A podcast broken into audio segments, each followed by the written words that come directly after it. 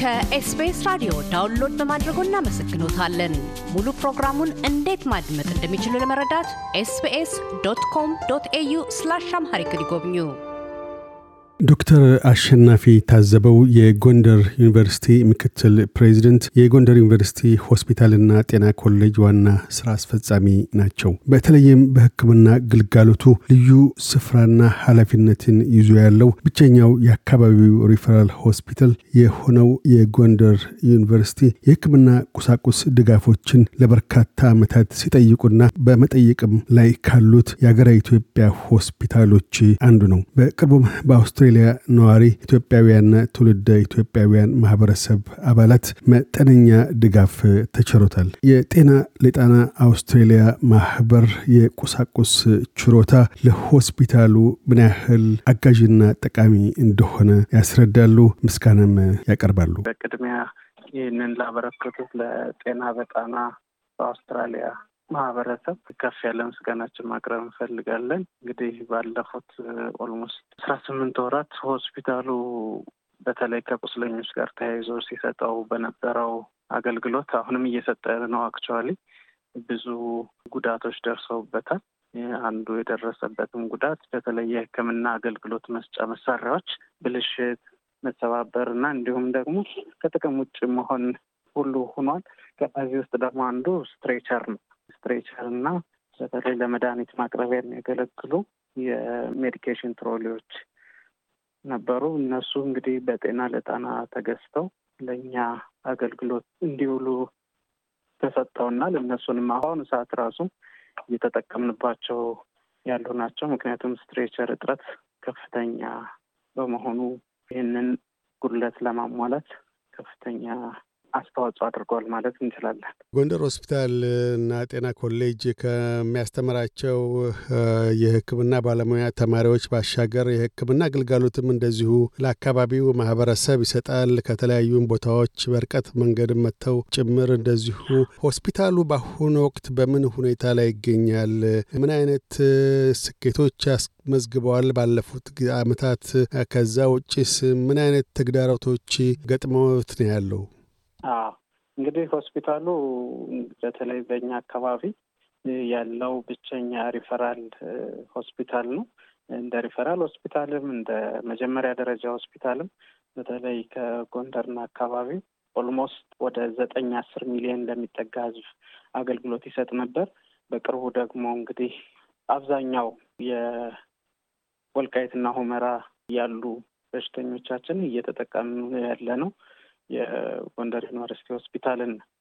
በዚህም ምክንያት በተለይ እነዚህ አካባቢ ያሉት ሆስፒታሎች አሁን actively እየሰሩ ባለመሆናቸው የሚጠበቀውን ያህል ብዙ የበሽተኛ ፍሰቱ ወደ እኛ ሆስፒታል እንደመሆኑ catchment area ውን population ኡን በጣም አብዝቶታል። በአሁኑ ሰዓት የምንገምተው ከአስራ ሁለት እስከ አስራ ሶስት ሚሊዮን ህዝብ እያገለገለ ይገኛል ብለን እናስባለን። በጎንደር ከተማ ደግሞ እንግዲህ ጎንደር በህዝብ ቁጥር አንጻር ስናየው ከአዲስ አበባ ቀጥሎ ትልቁ ከተማ ነው ኢትዮጵያ ውስጥ። ሆኖም ግን ያለው አንድ ብቸኛ ሆስፒታል ነው። ሌሎች ትልልቅ ከተሞችን ስናይ ቢያንስ ሶስት እና አራት ሆስፒታሎች አሏቸው። ጎንደር ግን እንዳለመታደል ሆኖ በአሁኑ ሰዓት አንድ ሆስፒታል ነው አገልግሎት እየሰጠ ያለው እና ጫናው ከፍተኛ ነው። በጣም ከፍተኛ ጫና ነው ያለው። ምናልባት አንድ ሆስፒታል ሊያይ ከሚገባው ሁለትና ሶስት እጥፍ በላይ በሽተኞችን እያስተናገደ ይገኛል። በአመት ከአራት መቶ እስከ አምስት መቶ ሺህ ህዝብ ነው እያገለገልን ያለ ነው። ይሄ በዚህ አመት ያ ቁጥር ከዛም በላይ ይጨምራል ብለን እናስባለን። አሁን በገለጽኩት ምክንያቶች በጣም ከፍተኛ የሆነ ተግዳሮት ነው፣ በተለይ የበሽተኛው ቁጥር መጨመር።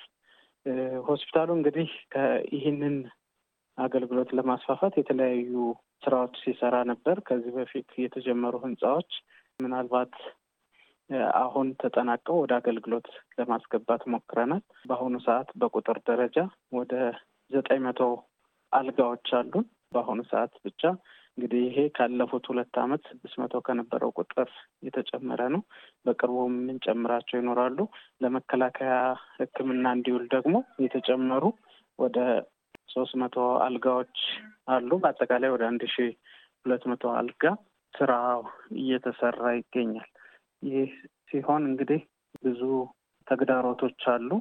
እነዚህ ተግዳሮቶች ውስጥ አንደኛው እና ዋነኛው የመድኃኒት እና የሕክምና መሳሪያዎች አቅርቦት ነው። አንደኛው ዋነኛው ችግር ገበያ ላይ ያለመገኘት ሲሆን፣ ሁለተኛው ደግሞ በግዢ ስርዓቱ ምክንያት ገበያ ላይ የተገኙትን ሕክምና እቃዎችና መድኃኒቶች ደግሞ ግብአቶች በቀላሉ ገዝቶ ለተገልጋዩ ያለማቅረብ ችግር ነው ብለን እናስባለን። ሶስተኛውና ቅድም mention ለማድረግ የሞከርኩት crowding ኡ ከምንም በላይ በጣም ከፍተኛ የሆነ የበሽተኛ ቁጥር ማስተናገዳችን ከፍተኛ ተግዳሮት ናቸው ብለን እናስባለን።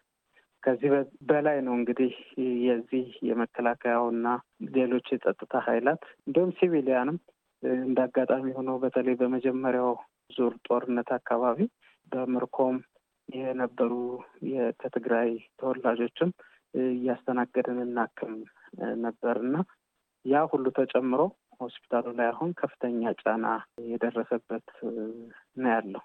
አሁን ያነሷቸውን ችግሮች በሙሉ በአንድ ወቅት በአጭር ጊዜ መቅረፍ አይቻልም። ሀገሪቷም ካላት አቅም አኳያ በሂደት መሰረታዊ የሆኑ ዋነኛ ችግሮችን መቅረፍ የሚቻልባቸው ብልሃቶች ምንድን ናቸው? አንድ በመንግስት በኩል፣ ሁለት ዩኒቨርሲቲው ራሱ የራሱን የገቢ ምንጭ ወይም ደግሞ ከውጭ የዩኒቨርሲቲዎች ጋራ በመሻረክ እንደዚሁ ተገቢ የሆነ የቴክኒክም ሆነ የቁሳቁስ ድጋፎች ከማግኘት እንዲሁም በውጭ ሀገር የሚኖሩ ኢትዮጵያውያን የተለያዩ ቁሳቁሶችን እንዲለግሱ ለማድረግ ለሕክምና የሚውሉ በዛ ዘርፍ ምን አይነት እቅዶች ያቅዳችሁ ጥረቶች እያደረጋችሁ ነው? አሁን ተከስተው ያሉትን ችግሮች ለመክላት?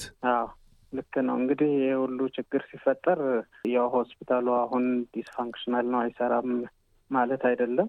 በተቻለ መጠን ይሄ ሁሉ ጫና እያለ ሆስፒታሉ ጥራቱን የጠበቀ ሕክምና ለመስጠት ሌሎች አይነቶች ሕክምናዎችን ለመቀጠል ጥረት እያደረገ ነው። ይህንን የምናደርገው አንደኛ ያሉትን ችግሮች በመገንዘብ ምን አይነት ችግሮች አሉ ተብሎ ከ basic ችግሮቹ ተነስተን solve ለማድረግ እየሞከርን ነው። መጀመሪያ እንደመጣን ያየነው basic የሆኑ ችግሮች እንደ ሆስፒታል ብዙ አያሰሩም ብለን የምናስባቸው የኦክሲጅን plant ወይም ደግሞ የኦክሲጅን ማምረቻ ለመኖር የጽዳቱ በተለይ ከፈሳሽ ቆሻሻና ከመድኃኒቶች አወጋገድ ጋር ተያይዞ ከፍተኛ ችግሮች አሉ ብለን ስላሰብን ወደ ሀያ ሶስት አሁን ትንሽ ጨምሯል። ወደ ሀያ አራት ሚሊዮን ዶላር የሚጠጋ በጀት ከመንግስት አስፈቅደን በአሁኑ ሰዓት እነዚህ በተለይ ከኦክሲጅን ማምረቻ፣ ከውሃ ማጣሪያ፣ ከ waste treatment liquid waste ም solid waste management ም ያው የሆስፒታል ምግብ እንደምታውቁት ነው። kitchen እና laundry እንደ አዲስ በማሰራት ላይ እንገኛለን። ይህ እንግዲህ almost አሁን ባለው ዋጋ አንድ ነጥብ ሶስት ቢሊዮን ብር አካባቢ የሚያወጣ ፕሮጀክት ነው። ሁለተኛ ከሌሎች አጋር አካላት ጋርም በመነጋገር የተለያዩ የህንፃ renovation ኖች ሆስፒታላችን እንደሚታወቀው በእድሜው በጣም ረጅም እንደመሆኑ ህንፃዎቹም በትክክል አሁን ለሚሰጡት አገልግሎት ብቁ ናቸው ብለን ስለማናምን ወደ አዲስ renovation የገባንባቸው ለምሳሌ የ laundry የ autoclave የሚባሉ የእነዚህ sterilization ክፍሎች እንዲሁም ደግሞ የ emergency OPD ያችን or ድንገተኛ ማያችን በጣም ከፍተኛ ጉዳት የደረሰበት እንደመሆኑ እሱን ለማሰራት እየሞከርን ነው። ከዛ በተጨማሪ ከዲያስፖራው ማህበረሰብ እንዲሁም ሀገር ውስጥ ካሉ ባለሀብቶች ጋር በመተጋገዝ ሆስፒታሉ ያስፈልጉታል የተባሉትን ግብአቶች ለማሟላት ጥረት እያደረግን ነው። በተለይ በአሁን ይሄ ጣና ለጤና የተባለውም በአውስትራሊያ ያሉ ማህበረሰብ ክፍል አንዱ ነው። ከዚህ ከዲያስፖራው ማህበረሰብ ጋር ከምናደርጋቸው ግንኙነቶች በአሜሪካ አብዛኛው ብዙ ጊዜ በአሜሪካ የሚገኙ ኢትዮጵያውያን እንዲሁም ትውልደ ኢትዮጵያውያን ጋር strong የሆነ ወይም በጣም ጥሩ የሚባል relation ኖች አሉን። ከእነሱ ጋር በመተባበር በርካታ ስራዎች ሰርተናል። ምናልባት ሰምታችሁ ከሆነ የጥምቀት ጊዜ የዲያስፖራ homecoming ጊዜ አንድ ልዩ ዝግጅት አዘጋጅተን ነበረ። ባለፉት almost በተለይ ሁለት ዓመታት ሆስፒታላችን ልዩ ልዩ አስተዋጽኦ ያደረጉ የዲያስፖራው ማህበረሰብ ነበሩ። ለእነሱ ልዩ ዝግጅት አዘጋጅተን እስከ ሽልማት ሁሉ ደርሰናል። ሆፕፉሊ ይሄ ኢንጌጅመንታቸው ይሄ አስተዋጽኦቸው በቀጣይም ሆስፒታሉን ለመሻሻል በምናደርገው ጥረት ይቀጥላል ብለን እናምናለን። እንዲሁም የአድቮኬሲ ስራዎችንም እየሰራ እንገኛለን። ይህ ሆስፒታል ቅድም እንደተባለው ለብቻው ስለማይችለው የፈለገ ቢስፋፋ የፈለገ renovate ብናደርገው ብቻውን እንደማይሰራው ስለምናምን ክልሉም ይሁን የፌዴራል መንግስቱ ጎንደር ከተማ ውስጥ at least ተጨማሪ ሆስፒታሎችን እንዲያሰሩ እየተጀመረ አንድ ሆስፒታል አለ። ላለፉት almost አስር ዓመታት መጠናቀቅ ያልቻለ እሱን እንዲያጠናቅቁ ተጨማሪ ሆስፒታሎችም እንዲገነቡ በዙሪያው ያሉ ሌሎች ሆስፒታሎችንም አገልግሎታቸውን እንዲያጠናክሩ ይሄ እንግዲህ ከ advocacy ና ከመጠየቅ ያለፈ role ስለማይኖረን እሱን እየሰራን ያለንበት ሁኔታ ነው ያለው። ዶክተር አሸናፊ ታዘበው የጎንደር ዩኒቨርሲቲ ምክትል ፕሬዚደንትና የጎንደር ዩኒቨርሲቲ ሆስፒታልና የጤና ኮሌጅ ዋና ስራ አስፈጻሚ፣ ስለ ቃለ ምልልሱ እናመሰግናለን። አመሰግናለሁ። እግዜር ይስጥልን እያደመጡ የነበረው የኤስቢኤስ አማርኛ ፕሮግራምን ነበር።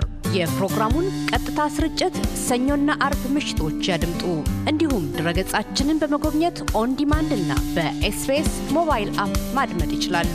ድረገጻችንን SBS dot com dot au Amharic ን ይጎብኙ።